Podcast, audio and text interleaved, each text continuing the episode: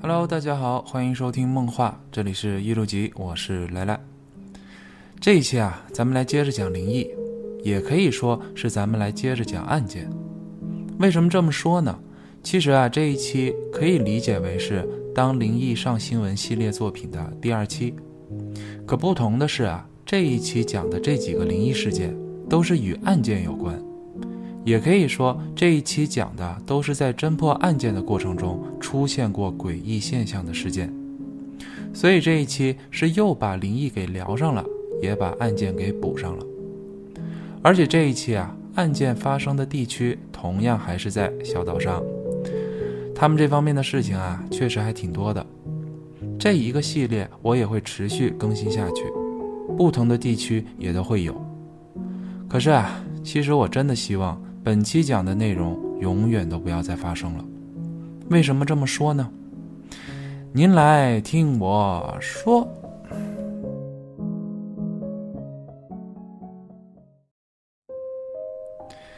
首先啊，咱们先来说说这第一件，这就是祁玉县消防储水池藏尸案。这件事情啊，当时是有上过电视新闻。哎，同时还上了那个奇遇版面的那个报纸的头版头条，而且啊，还长达连续一个多月。整个事件发生的时间啊，要从一九七五年的十一月份开始讲起。这一天啊，有一对将近快五十岁左右的夫妇，以及一位四十多岁的女性和一位二十多岁的女性，他们一行四人啊，来到警察局报案。这对夫妇啊，就说他们自己的这个小女儿小千不见了。这里的这个小千啊是化名哈，说啊已经整整失踪了有一天了。随后啊，警方在询问后就了解到，这四个人啊是一家子，分别呢是爸爸妈妈、姐姐还有姑姑。需要寻找的那位啊是他们家的小女儿，年龄呢是二十岁，失踪的时候已经是怀孕的状态。而且已经有六个月大，家人认为啊，首先已经是怀孕六个月的孕妇，行动啊肯定不会太方便，所以也应该走不远。而且她的那个钱包还有印章啊，也都还在家里面，所以要是出远门的话，或者是离家出走，那么这些东西也总该带着吧。他们还说啊，小千最近就是在一心养胎，哎，还在给未出生的孩子织毛衣啊，还有小帽子什么的。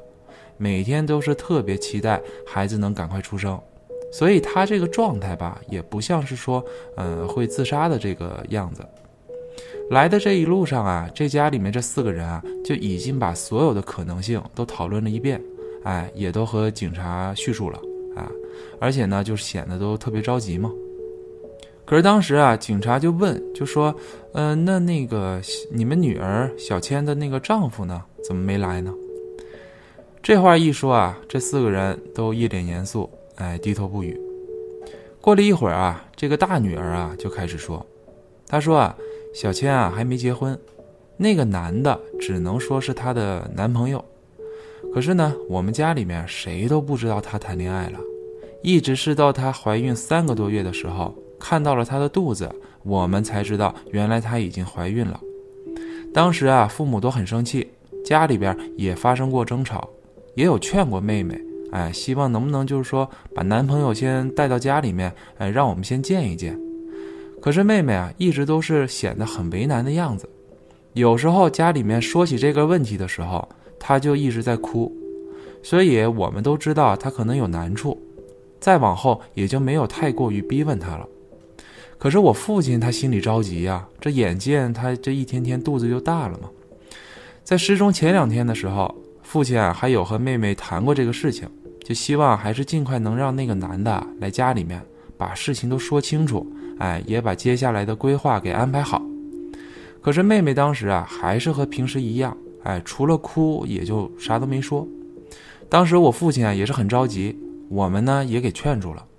可是直到昨天一整天都没有看到妹妹回来过，我们就在想啊，是不是和家里面赌气就跑出去了？可是她这么一个孕妇啊，行动也不方便，你这万一要出事了，可怎么办呢？所以我们就赶紧过来报警，寻求帮助。那当时警方就认为啊，小千的失踪应该是和这个未曾露面的男朋友有关。可是目前没有人能找到这位男性。于是啊，就又问了小女儿有没有就是往来要好的好朋友，哎，打算从朋友这部分开始入手，看能不能找到那个男人。当时啊，就透过姐姐，哎，找到了小千平时比较要好的几个朋友，在询问的时候，他们都说，呃，是知道小千谈恋爱了，可是他们啊也一直没有见过那个男的，而且小千的闺蜜啊，她还说，据她所知。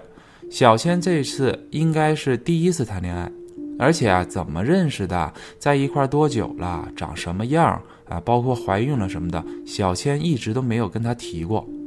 他也是在小千问他怎么织毛衣的时候，哎，才知道他已经谈恋爱了，哎，包括已经怀孕了这些事儿。当时啊，他也很惊讶，哎，就一直追问这个小千，就问怎么情什么情况啊，就赶紧把男朋友约出来让大家见一见呢。可是小千当时也是一样呀，一直不说话，最后就是小声说了句：“我们应该是已经分手了吧？”这样一句话。当时闺蜜听到这块的时候，就继续往下追问，可再怎么问，小千就是不说话了。而且从那个时候开始啊，一直到小千失踪，已经过去了将近一个月的时间，在此期间，小千也都没有联系过这帮朋友。这一下子啊，就棘手了。警方啊也变得毫无头绪了，而且这件失踪案就一直这样搁置了。时间一直到了两年后，也就是一九七七年的十二月七号这天，警察局啊就接到报案，报案者呢还是一名消防人员，他在电话里面就说啊，在祁玉县致富市的公路旁弯道处的消防专用储水池中，发现了一具高度腐烂的尸体。请求啊，警方速来现场，哎，进行封锁，开展调查。这种消防专用的储水池啊，一般都是建在那个靠山的这个公路上比较居多，一般是为了能够迅速呃那个抢险山火啊、村火啊这一类火情的呃现场吧，就专用的。当时警方接到报案电话后，哎，就迅速赶到了现场，在打捞的时候，发现啊这个尸体啊确实已经高度腐烂了。用当时警方接受采访的原话，那就是在打捞的时候，尸体就像是被分解了一样，基本上都已经化了，很难进行打捞。后来经过法医鉴定，分析出这是一具二十岁左右的女性，并且在死亡期间已经身怀六个月身孕了。但是由于尸体腐烂的程度非常严重，加上在出水池中没有发现任何遗留的物品。所以一直很难断定死者的身份以及死因。最后啊，是通过死者的牙齿比对，哎，包括在储水池中还打捞上来了一件黑色毛衣以及一条灰白色的长裙。后来又经过家人的辨认，哎，就确定这正是两年前失踪的小千本人。那么这次啊，警方通过两年前报失踪，一直到两年后发现尸体。虽然说啊，在尸检上无法再检验出死因，可是由于死者家属这边一致认为就不可能是自杀，加上警方也是根据死者是怀孕的这么一个状态，哎，自杀的可能性很小。再加上就算是主动的自己跳进这个储水池中，一个人也无法完成，就是说把这个井盖再给关上这么一个操作。所以该案件很快就是以谋杀案进行立案调查了，而且啊，第一嫌疑人就是那个男友。可是由于之前在失踪期间，哎，就找过这个男的，可是啊，却一直没有收获。那么还能通过什么方法去找到他呢？正在没有任何头绪的时候，警方在死者毛衣的兜里面发现有一些碎纸屑，哎，将这些纸屑展开后，哎，再进行拼接。发现啊，是上面隐约出现了“古井屋”三个字，于是啊，就通过这三个字查询到了这是一家旅店的名字，而且这个地址距离小千的家不远，也就不到三公里的位置。警方通过与这家旅店的老板以及员工询问后，了解到两年前小千确实来到过这家旅店。那么这家旅店啊，能记得这么清楚的原因啊？也是因为当时啊，他们都看到小千大着肚子，可是呢，身上穿的衣服啊就很单薄，因为就穿了一个毛衣和一个长裙嘛。那个月份的气温啊也比较低了，一个孕妇啊穿这么少，难免啊就是说怕身体会不会不舒服。更让他们印象深刻的是什么啊？就当时啊，有店员拿着一个那个毯子，哎，就给随行的一个男性，哎，那意思就是说你赶紧给你老婆披上点别冷着。可是当时那个男的就显得非常不耐烦，拿起这个毯子就往这个小千身上丢过去，而且啊行为非常的粗鲁。当时那个旅店的老板啊。还询问过小千，就说那个你和这个男的是什么关系啊？哎，包括还问了他，就说你你是不是遇到什么危险了呀？你赶紧跟我们说呀，我们能帮你。可是当时小千啊，就只是小声的就跟他说啊啊，没事的，他是我男朋友，我们就是刚刚吵架了，情绪可能有些不太好。可当时那个男的在听到他这么说后，就立马大声喊了起来，就说谁是你男朋友？你不要再自以为是了。说完啊，就走去房间了。小千啊，也是没说什么话，就跟在了后面。这块简单结说吧。警方通过旅店的印章的记录，就找到了那个男的的名字。之后通过这个名字，就找到了他本人。结果很快，这个男的就承认小千是他在两年前就杀害的。这个男的呀，要比小千大四岁。他之前一直在便利店打工，小千呢总来买这个蛋糕，这么一来，两个人啊就认识了，之后呢也就确认关系在一块了。起初啊是很美好的，可是，在交往不到五个月后，两个人因为经常吵架，所以最后就决定分手了。可是就在分手半个月后，小千突然发现自己怀孕了，于是呢就又找到了这个男的，说已经怀孕了。希望可以把孩子生下来，而且啊，自己也觉得，呃，和这个男朋友的感情还在，哎，所以呢，要求和男方结婚。可是当时这个男的已经觉得两个人没有感情了，那么就没有必要继续在一块儿了，而且还要求小千把孩子给打掉。于是双方就展开了长期的纠缠。等小千怀孕六个月后。这个男的就决定把小千约出来，好好再谈一谈。哎，可是呢，当天在谈的过程中，他发现还是没有结果，于是这个男的就起了杀心。在一九七五年十一月八号这天晚上，他先是借着开车出来兜风为由，之后呢，就带着小千来到了公路旁，将小千狠心杀害，并且丢进了储水池中。这起案件啊，在后面侦破的这个过程中，哎，也都比较顺利，而且那个杂碎承认的速度也比较快，哎，所以在侦破案件上并没有带来多大的难度。可是这起案件是在两年后得到侦破的，那么在这两年期间，一直有一件事情让这个案件变得非常的灵异。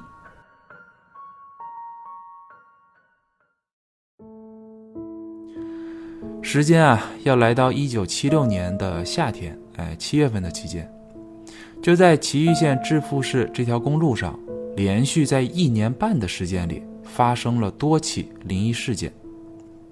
这一年的夏天啊，那是异常的闷热，可是就在致富市的这条公路上，并没有感受到这夏季的闷热，反而还感受到了一股寒意，尤其是在深夜期间。说有一天啊，深夜凌晨一点钟的时候，有一辆出租车啊，照常行驶在这条公路上，在经过一处弯道后，哎，就突然间他将车速放慢了下来，因为此时啊，他隐约在前方的路段看到有这么一个人影，在快靠近的时候，司机啊就将车停了下来，他当时透过前挡风玻璃看到前方不远处就有一个人吧，好像是趴在这地上。哎，头发很长，感觉是一位女性。司机大哥啊，当时就有些懵了。第一能想到的就是，哎呀，这这别是出了车祸吧？可是当时现场地面上啊，他也没看清有没有什么血迹什么的，也没想那么多，他就赶紧下车，哎，想向前去询问。在他快靠近的时候，他就冲着那个趴在地面上的那个人啊，就喊着，就说啊，喂，你你能听见吗？那个你还好吗？你能回应我一下吗？这个司机啊，就这么边询问边向前靠近的时候，突然间，地面上那个趴着的女人就动了起来。她用手撑起了上半身，可是此时啊，他的头还是耷拉着，哎，就垂下来，头发也很长，看不清楚脸。于是啊，这司机大哥啊，就当时就有一点被吓到了。完，可是他就是觉得说，是不是有些什么反应了吗？啊，他还问，就是说，那个你你是出车祸了吗？你要不先别动了，我我送你去医院吧。可是这个时候，这个女人缓缓地抬起了头。司机大哥当时一看就进入了强直静止的状态了，就他感觉啊身体都不听使唤了，而且眼神根本就离不开那个女人的脸。就在这个时候，那个女人就开始朝他的方向爬了过来。可是爬的速度啊，非常的缓慢，而且姿势也极其的怪异。就撑在地面上的那两只手啊，有其中一只是用手背撑在地面上的，哎，向前爬行，而且爬的这个姿势啊，特别不协调。而且此时这个司机大哥啊，还能清晰的听到就是嘎啦嘎啦的声音，就好像一般咱们呃用那个手交叉完了之后掰手指的那种声音。更可怕的是，那个女人在爬行的时候，一直就这么死死的盯着这个司机大哥。此时啊，这个司机啊，已经就是愣住了，愣了半天，他就感觉时间好像过了很久很久。完了之后呢，他就感觉哎，好像双腿就有点知觉了，他就趁这个功夫，就瞬间转身往车的方向跑去。这连滚带爬的，好不容易回到车里后。就赶紧开着车掉头逃跑了。等他回到公司的时候，就已经深夜就两点钟了。他跑到休息室啊，就喘着粗气，就惊魂未定的坐了下来。那此时呢，休息室里面还有别的那个交班的那个同事啊，就看到他了，于是啊，就坐在他身边，就问他，就说：“你你这怎么了？跟见了鬼似的。”他瞪着眼睛，失了魂的就说。我我好像，我还真见到鬼了。这么一说，他就把刚刚发生的这些事情就又说了一遍。那当时那同事啊，就这么听到后啊，就说：“你向公司汇报了吗？还有，你你报警了吗？别真是出车祸啊，再耽误救命，人命关天啊！”可是这会儿，这个司机大哥就说：“，绝对不可能是人。”因为他当时向我爬过来的时候，一直死死地盯着我，我也不知道怎么了，眼神就一直躲不开，就好像被迫一直看着他一样。那同事就说：“你是不是被吓着了？被吓懵了吧？你赶紧向公司汇报一下吧，之后看看怎么处理，要不要报警什么的。”可结果啊，这个司机大哥啊就大喊了起来，还说：“啊，真的不是人！他看着我的时候，他……”他的脸一直在融化，虽然头发很长，我只能看到半边脸，可是那张脸逐渐是在融化的，还发出嘎啦嘎啦的声音。你说这怎么可能不是鬼啊？这么一喊，就引来了很多别的司机师傅的注意。他们此时啊都靠过来，就问：“就那个，你先别激动，你冷静一下。你刚刚说头发很长，脸在融化。”那她是穿着一件黑色毛衣和一条灰白色长裙的那个女人吗？被这么一问啊，这个司机大哥啊就愣住了，情绪呢也稍微的就是缓和了点儿他就说啊，我只看到头发很长，应该是一个女的，可是我看见的是一直趴在地上，是不是灰色长裙我不知道，不过啊确实上半身穿着一件黑色毛衣。这么一说。就这会儿，在这个休息室里，这几个司机大哥啊就开始讨论了起来。怎么回事呢？原来啊，他们在深夜经过那个路段的时候，就都遇过这么一个场景。根据他们的描述，发现啊，最早是有一个师傅已经在六月中旬的时候就看到过，而且他们看到的位置啊都不一样，有的说是在弯道前，哎，看到有一个女生站在路旁。有的说呢是在过了这个弯道后面，之后呢，就看到一个女的想横过这个公路，之后啊就消失了。还有的说啊，在过了弯道后，车呢就突然熄火了，在启动的时候是从这个后视镜里面看到一个女人，哎，站在路中间。可不管是看到的是在什么位置，这大家啊都统一说，那个公路上的女人都是身穿一件黑色毛衣，哎，一条灰白色的长裙，而且啊，看到那个女人的脸的师傅们都说，那都是一张正在融化的脸，都是吓得他们啊赶紧回了公司，就晚上就不敢出车了，而且以后啊也都尽量不走那条公路了，就算走啊也不在深夜期间走。这下子这件事情就在这个出租车公司内给传开了。那么在此期间，同时还有另外一群人也说，在这个公路上看到过一个女鬼出没。这些人啊，分别是在这条公路上开大货车的司机，哎，以及当地的一些居民。而且这群人他们看到的不只是女鬼，他们同时还看到了一块非常诡异的大石头。哎，为什么说诡异呢？那是因为啊，他们看到的这块大石头，每一次出现的位置还都不一样。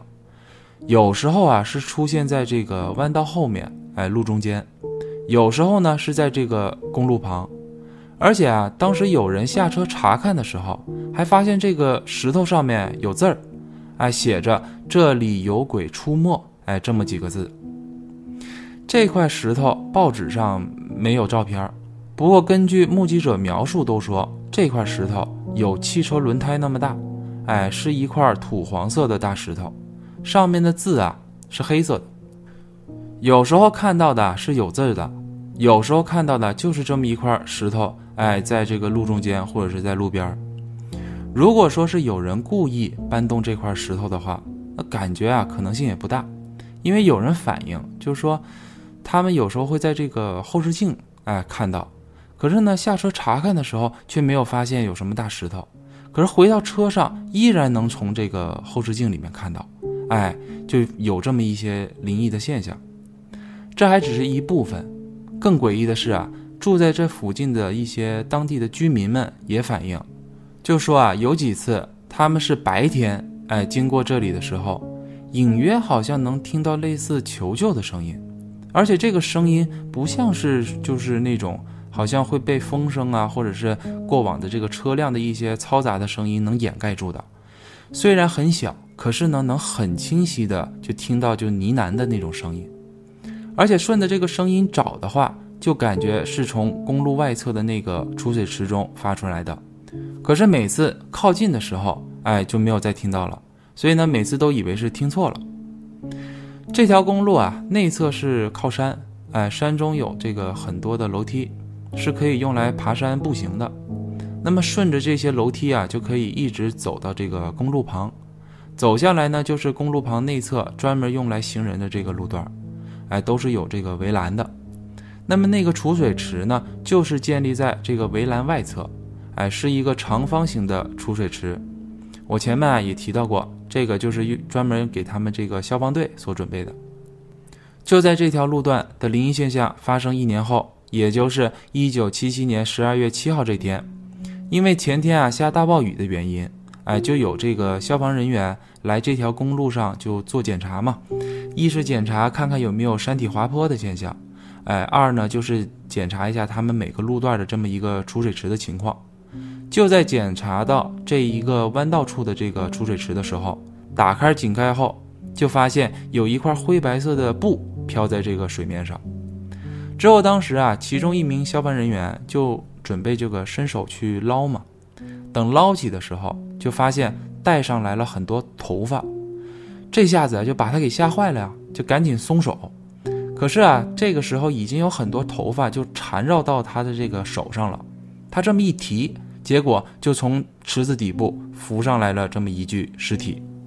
之后就是我开头说的，哎，他们就赶紧报警。之后，这个警察就赶紧来到了这个现场。那么那块石头呢？当时警方啊在调查现场的时候就没有发现任何的石头，包括在询问那个凶手的时候，哎，他也没有提过说有什么大石头。当时这件事情不都爆出来了吗？就很多居民啊就觉得有没有可能是那块大石头，哎，一直压着死者在这个储水池里。可是事发后啊，不到一年的期间，政府啊就决定将这块的储水池给拆除了。当时在拆除的这个过程中，也有媒体就是到达这个现场，就想看看这里面到底有没有那块石头什么的，可是也没有任何的发现。这个路段也是在发现尸体后。哎，就再也没有出现过什么灵异现象了。很多居民呢都相信这是一件死者通过自己的冤魂在向外界进行求救的这么一个灵异现象。而且啊，目击者还比较多，所以大部分都觉得这件事情的真实程度比较高。所以这起案件呢，也成为了在日本当年以至于至今都比较有名的这么一个灵异案件。其实这起案件，我在以前看那个灵异节目的时候就了解到过，哎，就有这么一个印象。后来啊，我还是通过那个老高那个节目，哎，他有提到过这个案件，哎，我才知道原来这起灵异案件的背后，哎，还有另外这么一件事情，那就是啊，通过我刚刚描述的这位女鬼出现的这个体态，哎，这个形态，有这么一个场景是双手撑地。哎，向前爬行之后还发出嘎啦嘎啦声响的这个场景，在想象这个画面的时候啊，可能大家也都觉得哎，多少有点熟悉了。那么这一块就是《午夜凶铃》里面贞子向前爬行这么一个动作的灵感来源。那么其实啊，我觉得这些也都不重要，不管是冤魂向外求助也好，还是机缘巧合也罢。重要的还是最终小千能够被找到，并且那个砸碎凶手也能够被抓获，并且得到相应的惩罚。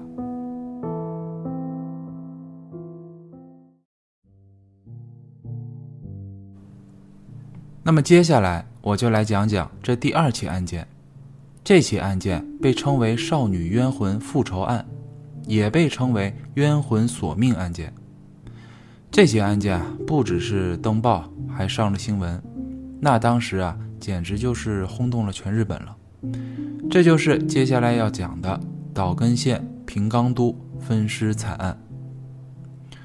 这起案件啊，发生的时间是在两千零九年，地点呢是位于岛根县的滨田市，受害者的名字叫平冈都，是一位刚满十九岁的大一学生。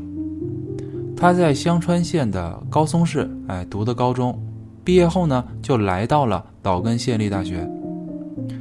平冈多啊，平时很喜欢外语，哎，也希望自己能够呃到处走走，哎，看看，可以环游世界。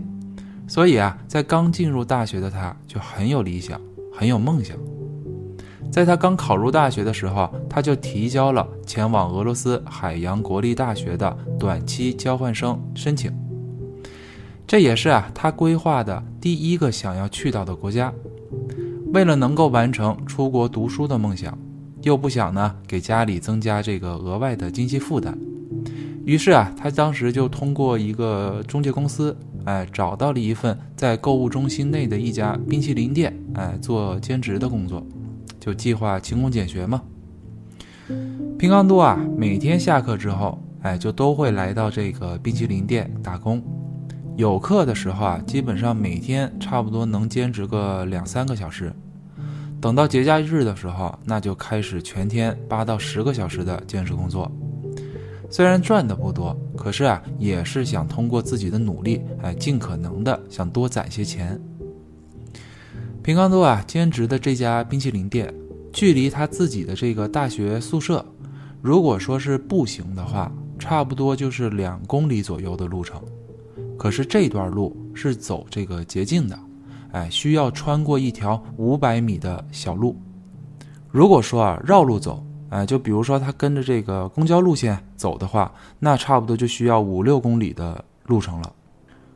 可是啊，这虽然有捷径，哎，这段小路呢也只有五百米，可是这段小路上没有任何的住户，哎，都是森林，而且呢几乎没有路灯。连那个贩卖机都没有，就可以说啊，就灯光非常的薄弱。最要命的是，这条小路上一个监控设备也都没有。一开始啊，平冈都每天都会和另外一个同事，哎，就他俩的就一块走这条路，往这个宿舍的那个方向走。虽然都是女孩子，可是也还算是能互相壮壮胆儿，哎，就走这条路。可是没过多久呢，他这个同事啊就离职了，也就是说，接下来没有人能再陪这个平冈都走这条小路了。说实话，这条小路我看那个报道的时候啊，确实有点惊呆了，因为这条小路啊，就完全是和，呃，城市脱节的那种路段。你就说啊，每晚都要靠着月光。走这条路也都不夸张，你就别说女孩了，你就大老爷们儿也未必敢走这样的路段。那么在这段时间里，平冈度啊也是觉得就这样下去也不是办法。平时啊自己一个人走那么漆黑的路段，确实是挺危险的。可如果说坐公交的话，也真是舍不得这个路费，所以啊最后他决定啊就要不然就辞职吧。那听到这儿啊，可能有的听众就觉得就。咋坐个公交还舍不得了？就五公里也没多远啊。就这么说吧，日本那边啊，它那个交通费啊都很贵。就根据这个报道里面，他没有具体的就说这个路段的公交车啊的路线什么的。我是在这个地图上啊就找到了他这个工作的这个地点和他宿舍这个位置。之后呢，我按照零九年的这个公交车的这个价钱表，哎，我查了一下，基本上如果说。他那个时候坐公交的话，差不多要一百八到二百三十日元不等的这个价格。你要按照现在这个比例换算的话，差不多也需要八块到十一块人民币，而且还是单程。所以啊，这对于当时勤工俭学的他来说啊，确实是一笔不小的花费。咱们话说回来啊，就在平冈多决定离职的那段时间里，有一天下班回宿舍的路上。一场灾难降临到了他的身上。时间啊，来到两千零九年的十月二十六号这天，是星期一。到了晚上九点钟的时候，平冈都像平时那样准时到了下班点儿在打完下班卡之后，他还顺便拿着店里面那个垃圾袋，哎，准备出门帮忙丢掉。在与店长和同事啊打完招呼后，他就开门离开了。可谁也没想到。他这一走，就再也没有回来过。时间啊，直接来到第二天，平冈都的父母在老家接到一通电话，这个电话是从冰淇淋店打来的。店里的人表示啊，自己啊是平冈都兼职的这个同事，就想问一下那个叔叔阿姨能不能帮忙联系一下平冈都，因为他今天晚上一直没有来店里面上班。可是当时他父母这么一听啊。就着急了，因为昨天就一直没有接到过女儿的电话。平时啊，女儿都是有这个每晚一个电话这么一个习惯的。可是这一次，一直到隔天，已经整整过去一整天了。原本他们想着就是说，有可能女儿是前天太忙了，要不然今天再等一等，等她下班之后啊，肯定能给家里打个电话。可等来的却是她没有去到冰淇淋店上班的这个消息。于是啊，父母当时就赶紧联系了学校，哎，询问女儿是否在这个学校或者是宿舍。可结果学校表示，平冈都今天没有来上课，而且昨晚也没有回宿舍。当时父母这么一听啊，那完全都是已经爆炸了，哎，就心想就完了，这姑娘是不是出事了？就赶紧报警，寻求警方的帮助。时间就这样过去了一个多星期。也就是来到了两千零九年的十一月六号清晨期间，警方接到报案，说在广岛县和岛根县交界的卧龙山中，有人发现了一颗女性的头颅。报案人啊是当地的村民，他是在清晨期间，哎，打算来到这个山上采蘑菇，结果没采多久，就发现在不远处啊有一块凸起的这个圆形的物体。而且呢，还被这个落叶啊遮盖住。他当时走近一看，才看清楚那是一颗女性的头颅。他吓得浑身发抖啊，于是啊就赶紧报了警。等警方赶到现场后，封锁了现场，开展了调查。调查人员在头颅的脖子处发现有明显的勒痕，以及还有指甲的抓痕。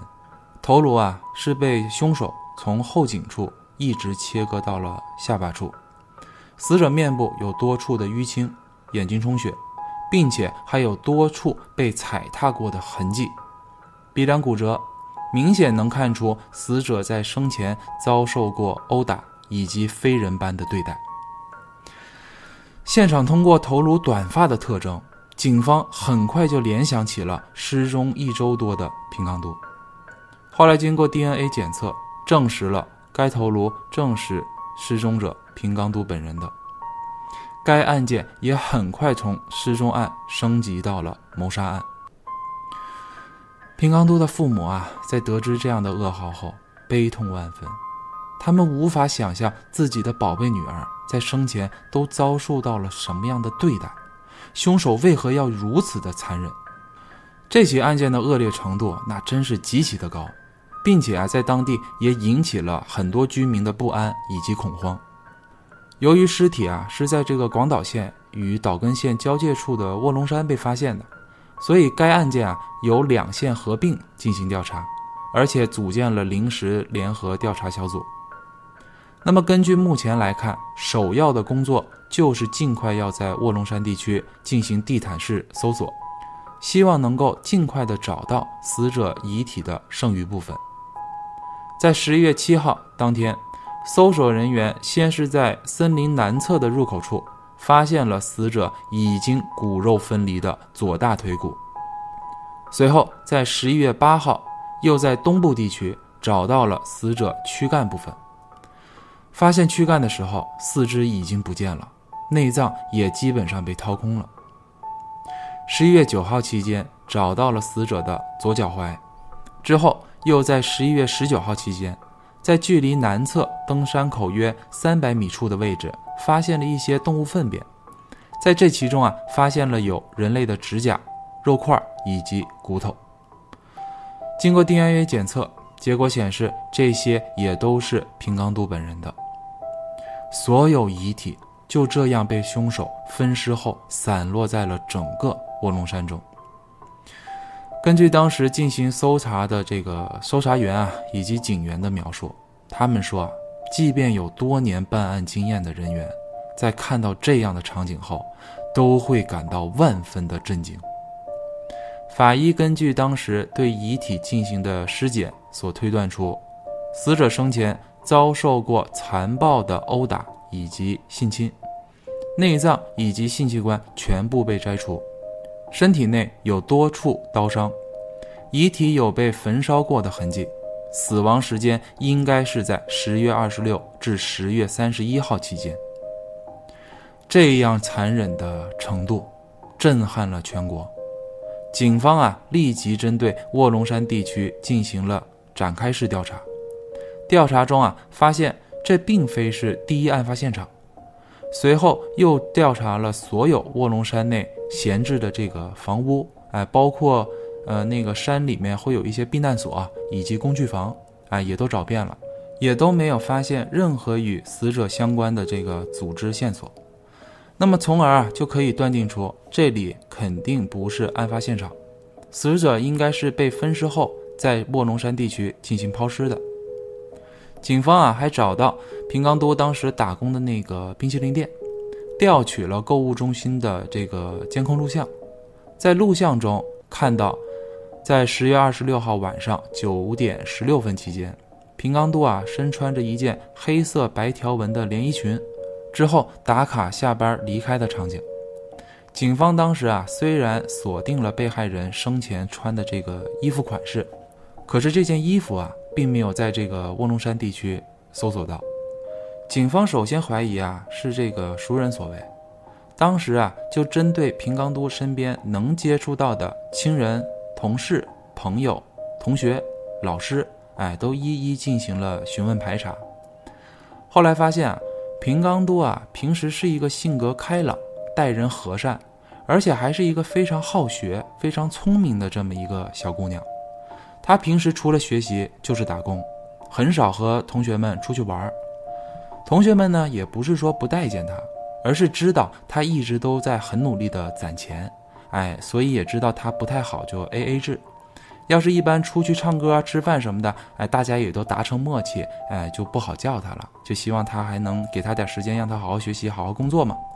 不过有时候要是大家哎就有点钱了，哎凑凑钱，也都喜欢一块拽着他出来玩儿，哎，关系都特别好。老师对他的印象也特别好，平时啊也说就没见过他跟谁闹过矛盾，哎，有过争吵之类的这么一个情形。同时啊，警方还调查到他没有男朋友。哎，所以也不会存在什么情感纠纷，而且他的家庭背景也很普通，没有仇家。那么根据这些走访，警方啊已经可以排除是情杀或者是仇杀等原因了。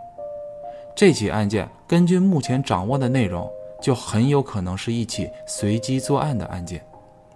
可如果真要是随机作案的话，那就大大提高了办案的难度了。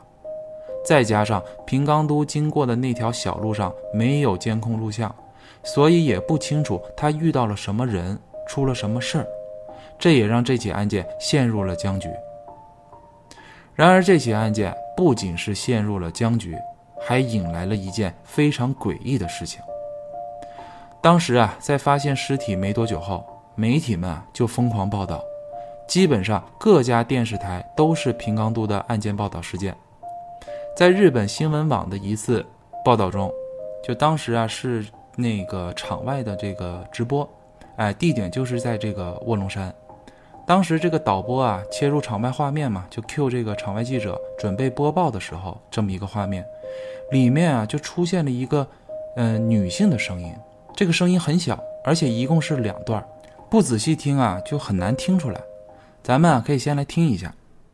広島から捜索の最新情報の報告です。 広島県北広島町の我流山の林道の入り口です。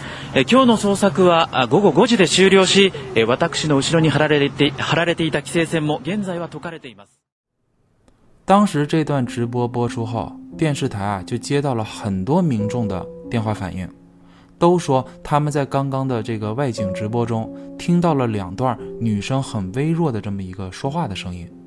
而且当时还有人就针对这两段声音进行了分析，最后得出的声音就好像是在说“我很痛苦，为什么是我？”哎，就这样的话。而且这个报道播出后，很多民众都觉得是死者的冤魂在喊冤之类的。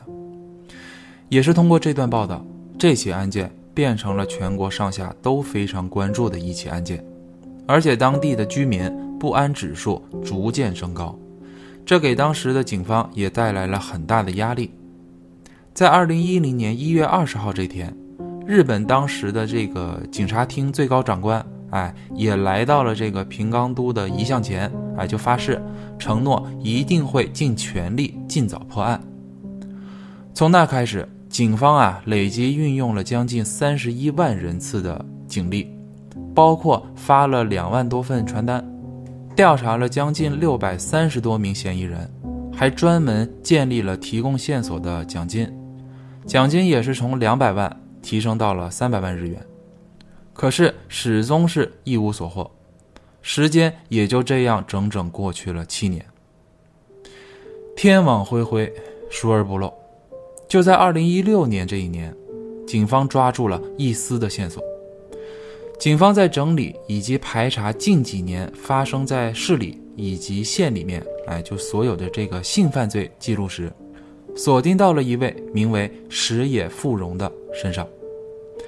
这个人啊，他在两千零四年年底的期间，在京都地区因尾随女性并持刀威胁伤害女性，最终被法院判处了三年零六个月的有期徒刑。随后啊，他又犯了三起猥亵事件，一直到两千零九年五月期间，他才出狱。经过警方调查，这个石野富荣父亲啊是一家米店的这个老板，母亲呢是在一家洗衣店里面工作，同时他还有一个比他小三岁的弟弟。他从小啊生活在山口县的下关市，高中时期是在北九州的升学班哎就读。成绩呢一向都不错，也是老师以及父母眼里的骄傲。他本人啊也是跆拳道黑带的这个段位。然而，这样一个所谓的好学生，在考入大学后不知道什么原因，却自己主动退学了。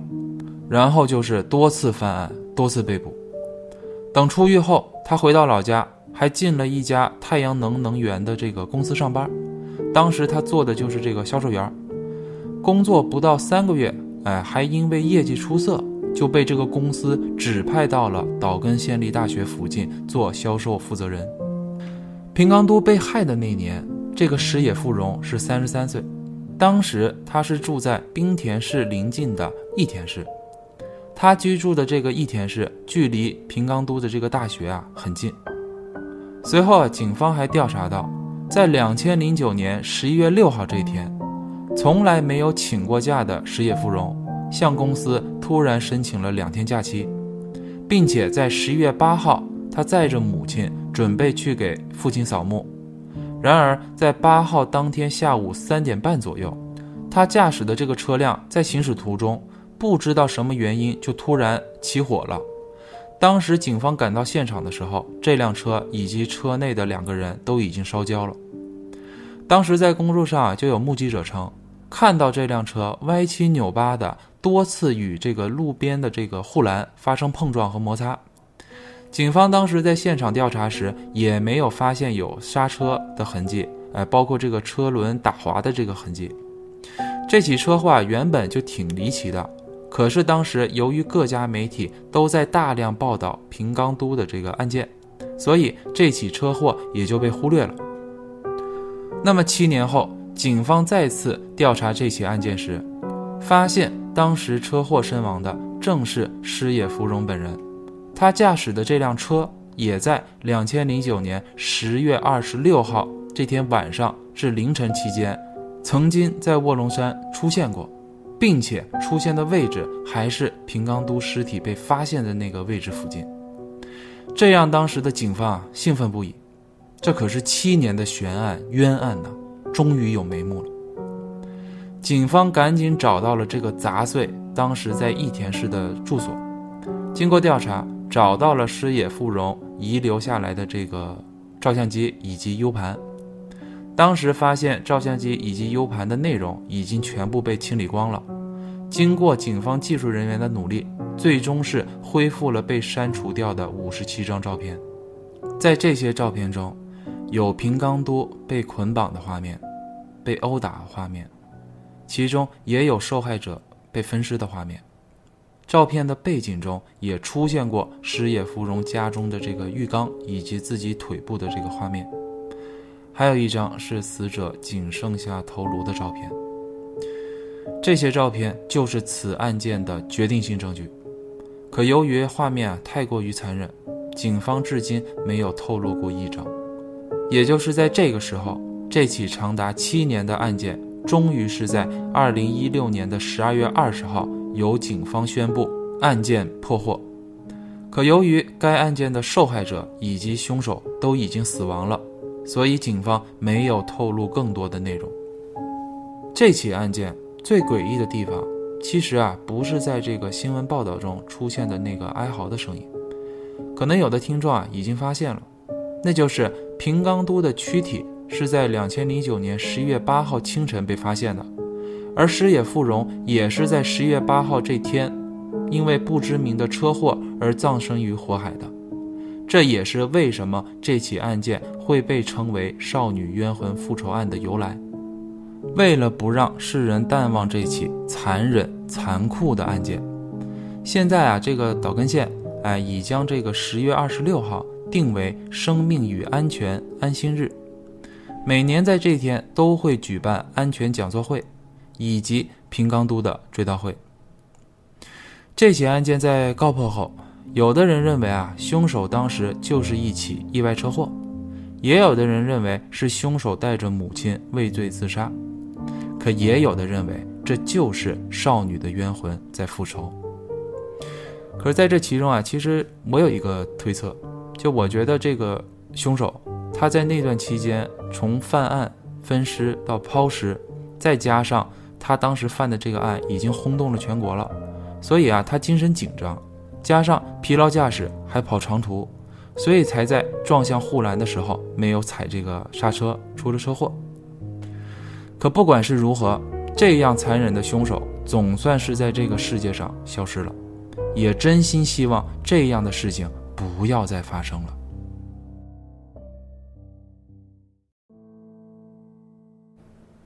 那么本期节目的最后一个案件，咱们就来讲一讲北海道 SOS 求救事件。这起事件啊，要说是案件也行，要说是灵异也可以，可我更觉得它应该是诡异多一点。而且这件事情啊，你要细琢磨的话啊，就比如说你听了第二遍或第三遍的时候，那细思极恐的镜头啊就更大了。我先来说说这个地点啊，一提起北海道。那最快能联想到的就是滑雪圣地了。这个地区还有着日本最大的登别温泉。我是啊没去过，小时候是看那个蜡笔小新，我才知道哦这个地方是滑雪圣地。可是后来我也才知道，这块在夏季期间还是登山爱好者非常喜欢的这个地区。这起事件发生的时间是在一九八九年的七月二十一号。有两名在东京工作的年轻人，哎，趁着这个夏季积雪融化的这个时期，哎，就想来到这边爬山。他们啊，先是住进了这个北海道大雪山国立公园的附近的一家温泉旅店。这个大雪山国立公园是日本最大的公园了，整体面积要比这个东京还要大。公园内啊，由大大小小一共十三座山峰组成。其中，旭月峰作为主峰，有着两千两百九十一米的海拔，而这两个年轻人此次选择攀登的这个山峰，哎，也是这一座。这两人啊，在登山这方面，就虽然说是爱好，可啊，也都是小白。旭月峰这块儿，对于他俩来说，就从来没来过，哎，都是第一次。在出发前，两个人算是做足了准备，哎，也看了很多相关的攻略。通常啊，来攀爬这个旭月峰的人啊，都会定制一个两天一夜的行程路线。原计划呢，就是当天就能登顶，之后呢，夜间还可以在这个山顶上露营，还能看到持续喷出水蒸气的这个火山口的景色。到了第二天就可以下山了，哎，就是这么一个行程。七月二十二号清晨，这俩人啊就早早起来，收拾好装备呢，就准备出发了。出发前，他俩还向这个旅店老板哎打了声招呼，而且还再次询问了一下这个攀爬的路线，哎，就想再确认一下，哎，之后就出发了。由于是两天一夜的这个行程嘛，第一天这俩人肯定是有吃有喝啊，装备齐全，所以啊，咱就直接来到这第二天，也就是七月二十三号。这一天发生了一个突发状况，那就是从清晨期间。这边就受到了台风过境的这个影响，发生了连降暴雨，而且还发生了多起小型的这个山洪。从这个凌晨期间，山区的这个气温就迅速降到了零度左右。很多前天出发，哎，或者是当天原本已经出发的这个这些登山客啊，哎，也都陆陆续续的回到这个酒店，哎，往回撤回了。时间一直来到了晚上六点半左右。这家温泉旅店的老板人特别好，专门留意了一下这个住客的这个情况，可是他就一直没有等到，哎，前天那两个东京来的年轻人，一想啊，是不是就出了山难了？哎，于是就赶紧报了警。可当天啊，因为已经很晚了，哎，都七点多了，山区呢也是因为这个连降雨，就产生了大量的这个雾气，所以啊，根本无法上山进行搜救。所以就等了一晚上，一直到七月二十四号早上清晨期间，警方就派出了一架救助专用的直升机，同时还派出了一支登山的那个搜救队，开始沿着正常登山的路线开始寻找。但是已经过了一个上午了，哎，从清晨五点一直到中午的十一点多，搜索时间啊已经过去了六个多小时了，可还是一无所获。就在这个搜救队集合、呃休息整顿的时候，队伍中有一位特别熟悉这个旭月峰的这个搜救人员，就越想越不对劲。之后啊，他就提供了一条非常至关重要的线索。他当时啊，就在这队伍里面就问，就说这个失踪者是第一次攀爬这个旭月峰吗？这会儿，这队长就说啊，就根据这个旅店老板的描述，这两人应该是第一次来这边，因为他们就问了很多攀登的这个路线什么的嘛，一看就应该是新手。于是这个队员就说啊，哎呀，那他们是不是从那个假的保险柜石那里就转弯了呀？此时啊，队伍里有的人是听明白了他说什么了，可有的队员啊就对这块不熟悉啊，也没听明白他说的是什么意思。那是怎么回事呢？原因是啊，这个旭月峰有一个地标性的大石头，通常这个大石头被称为保险柜石，因为这块石头啊就方方正正的，打远一看吧就特别像那个老式的那种保险柜，所以才有了这样的称呼。一般来这边攀登这个旭月峰的登山客，只要是看到这块大石头之后呢，向右拐，就很快就能找到这个登山的这个路线了。很多关于旭月峰的攻略，哎，包括这个景区的小册子上，哎，也都有这个介绍。可是就在前几年，也是因为一场大暴雨，有一块和保险柜石长得极其相似的一个大石头，从山上面就被冲下来了。而且最要命的是。这块石头不仅长得像，它还被冲到了保险柜石的前面，所以啊，从那时候起，这块石头就被称为假的保险柜石。可是很多不了解这件事情的登山客，很容易就被这块假的石头给忽悠住。如果说啊，从这块石头就开始右拐，那就很容易被带入到这个荒山中去。当时队伍啊，在得知这个消息后，就马上做出了这个调整。先是联系了这个直升机，哎，开始沿着那个假的地标往右边的那个岔道开始搜索。结果很快，在下午一点二十分左右，直升机就在偏离正常登山路线以南的四十公里外，哎，在一个叫做中别川的源头附近，看到了一个巨大的 SOS 求救标志。于是就马上联系了地面的搜救队，哎，就说啊，找到了，找到了，哎，就给他们发了这个位置。结果在下午三点四十分左右，搜救队在距离那个巨大求救标志以北的三公里处的一个洞穴内找到了这两个年轻人。不出所料，他俩还真是被那个假的地标给坑了，走错了路线，还遇到了山洪，结果装备和口粮也都被冲走了。两个人啊，只好躲在这个山洞里面等待救援。不过好在啊，当时发现他们的时候，身体没有受伤。哎，就是很饿，哎，加上身体啊有点失温。等上了直升飞机后啊，这俩啊很快这个精神也都恢复了。这会儿这个搜救的这个警察啊还对他俩说：“你俩真是遇到好心人了，这次多亏了那位旅店老板，要不是他报警，你俩可能真的要在山上遇难了。”他俩这么一听才知道哦，为什么自己这么快就能被获救，就都说啊啊是啊。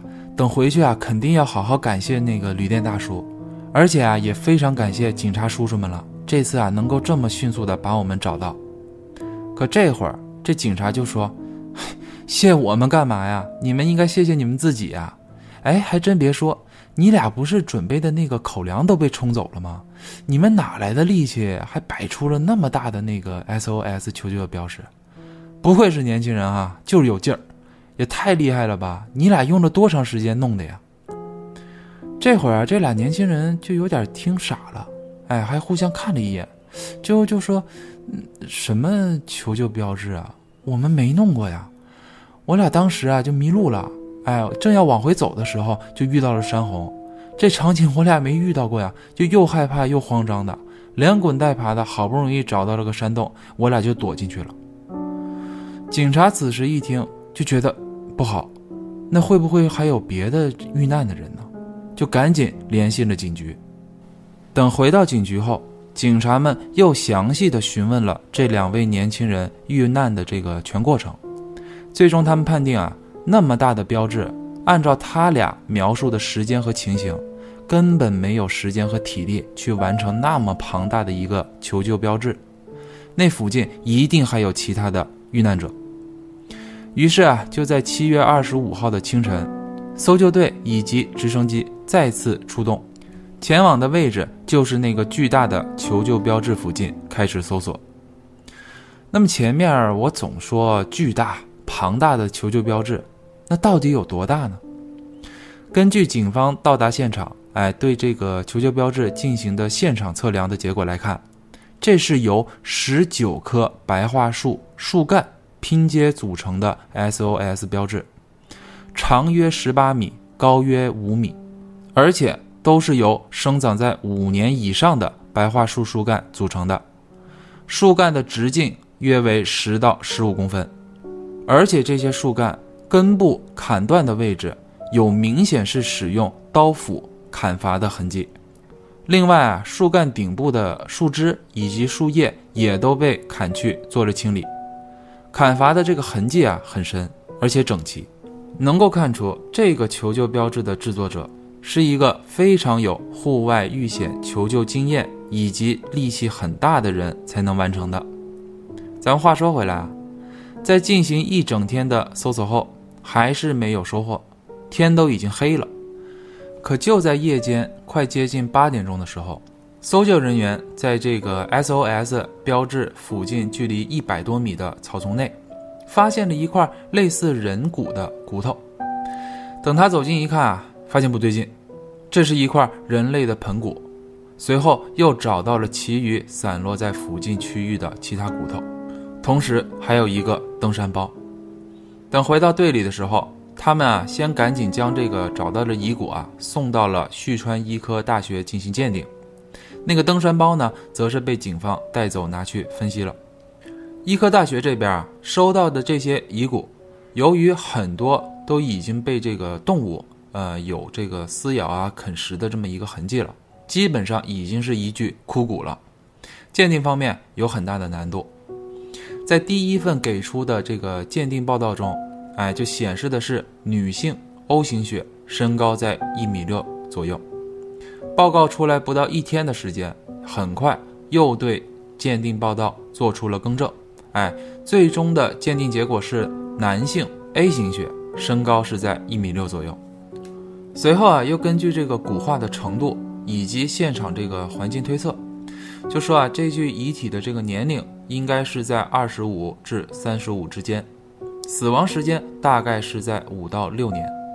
警方当时啊，根据这份鉴定结果，开始筛查近些年来失踪人口的档案。结果很快在三天后，也就是七月三十号这天，警方最终认定遇难者是一位名为森田圣彦的男子。他于五年前，也就是一九八四年七月期间被曝失联。根据他的同事回忆，就说这个森田啊。当时失踪的时候是二十五岁，身高一米六左右，体态瘦弱，平时啊非常喜欢动漫，而且每天他都戴着这个耳机听这个动漫歌曲。平时很少与人交往，哎，性格内向。大概在他失踪之前的头两年开始，哎，他就喜欢上了登山。有时候他们聊天，哎，也了解到，就原来这个森田啊，他是想通过这个登山，哎，改变改变自己的这个性格。哎，也改变一下自己的这么一个生活状态。那警方这边啊，对这个遇难者的身份确认后，同时也在山中发现的那个登山包里得到了能够证实死者身份的物品。这里面啊有这个森田盛彦的驾照，哎，还有洗漱包、雨具之类的物品，还有一本手冢治虫的漫画书。可同时背包里啊还有一些重大发现，那就是在这里面还装有四盒磁带。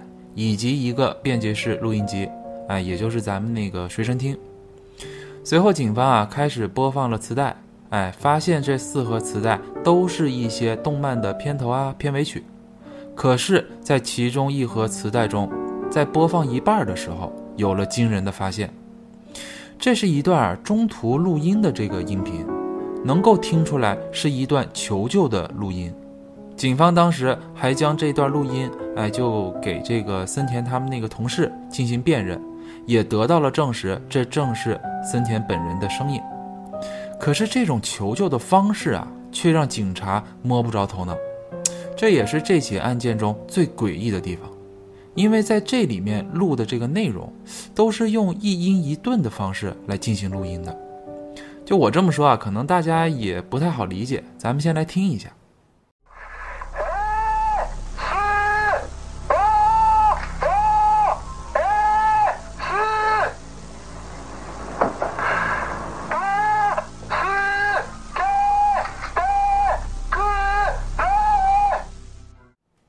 怎么样？是不是不用我说，你们也能听出来有点别扭？哎，感觉出来有点诡异的味道了。这里面的内容啊，我先来复述一下。SOS，请救救我！被困在山崖上，无法移动。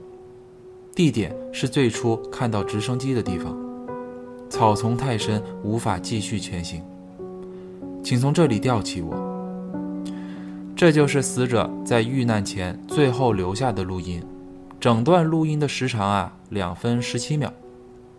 那么从这里开始，在我整理这期稿子的时候啊，我就在想，首先他是一名宅男嘛，就很喜欢动漫。那么我就透过他的角度想来找找线索。首先啊，他是八四年失踪的，哎，根据他同事描述，他是在失踪前两年哎开始对这个登山产生了兴趣，那也就是八二年。那么我还查了一下，就日本啊，第一部关于登山题材的漫画作品，是由这个村上纪香哎创作的，这个叫做《越人列传》。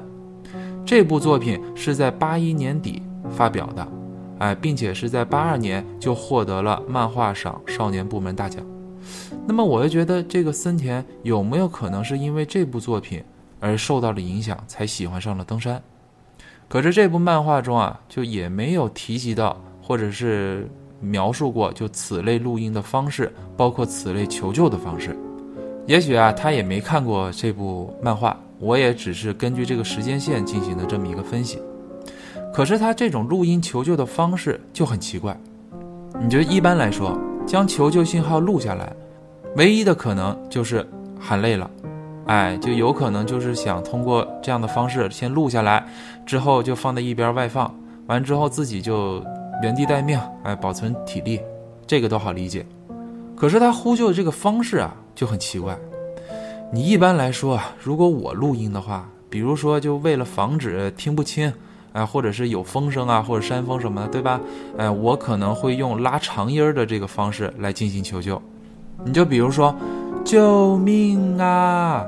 我被困住啦，对吧？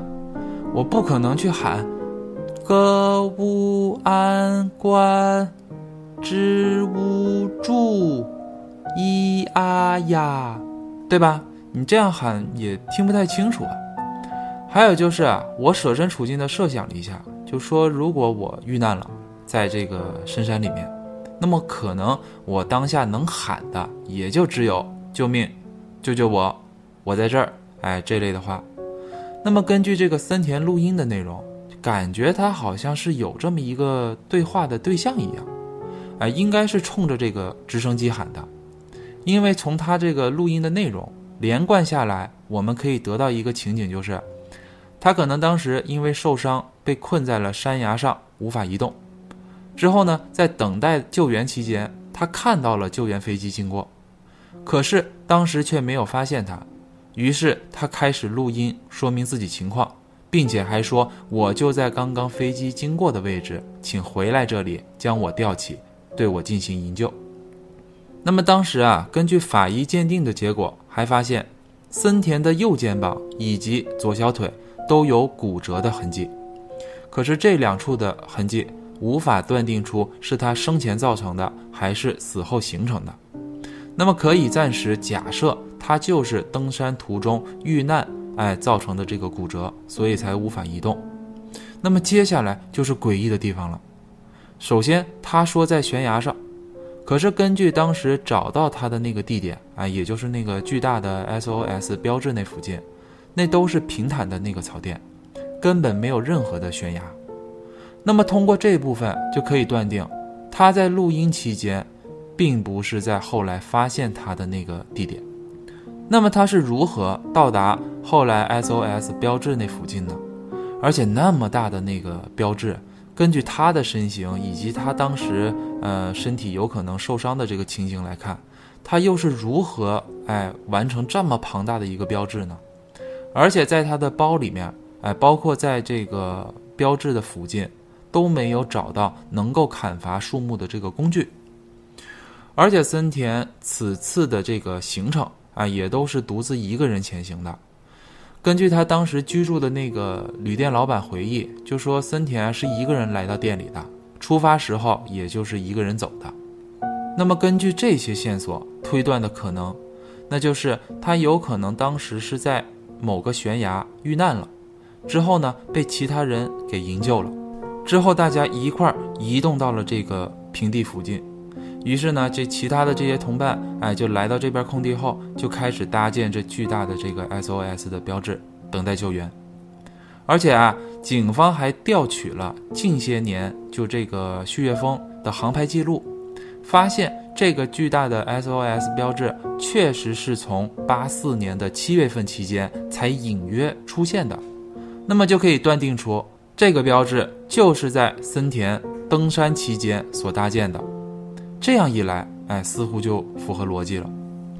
可是，搜救队在检查标志的时候，发现距离这个 SOS 标志向东两百米不到的位置，就有一条冰雪融化后形成的河流。其实，只要再沿着这条河流继续往下走七公里，哎，就能走到一个村落。一般登山者都知道，看到河流就能找到人居住的地方。能做出这么专业的求救标识的人，也一定不可能不知道这条常识。那会不会是他们当时刚来到这里，哎，没有发现这条河流呢？这里啊，还要说一下，当时森田的这个尸检报道，报道内啊有这么一条内容，说死者内脏已经被野兽吃光，无法断定当时死者的进食情况。那么这一块是法医。站在道德的层面上推断出是被野兽给吃光的，那么真的可能只有野兽吗？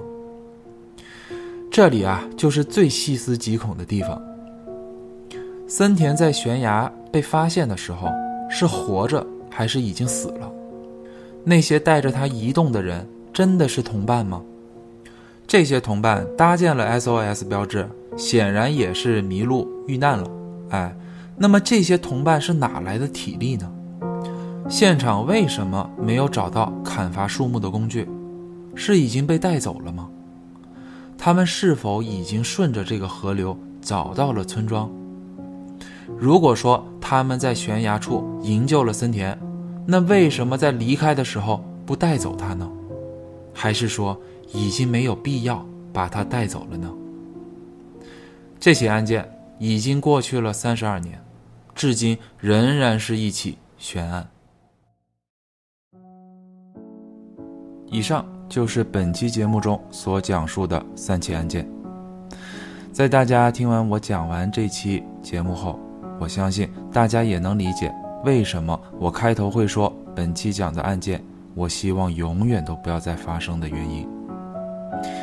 这个世界的美好与不美好，我觉得都是需要由道德来决定的。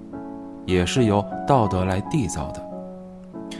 希望在那些案件题材的书籍以及影视作品中少一些真实案件改编，也希望创作者们在想象出来的那些案件中少一点在现实世界中发生，只希望少一些再少一点。好了，感谢大家收听这一期节目。如果你还对这个世界充满好奇的话，就请关注我。我们下一期再见。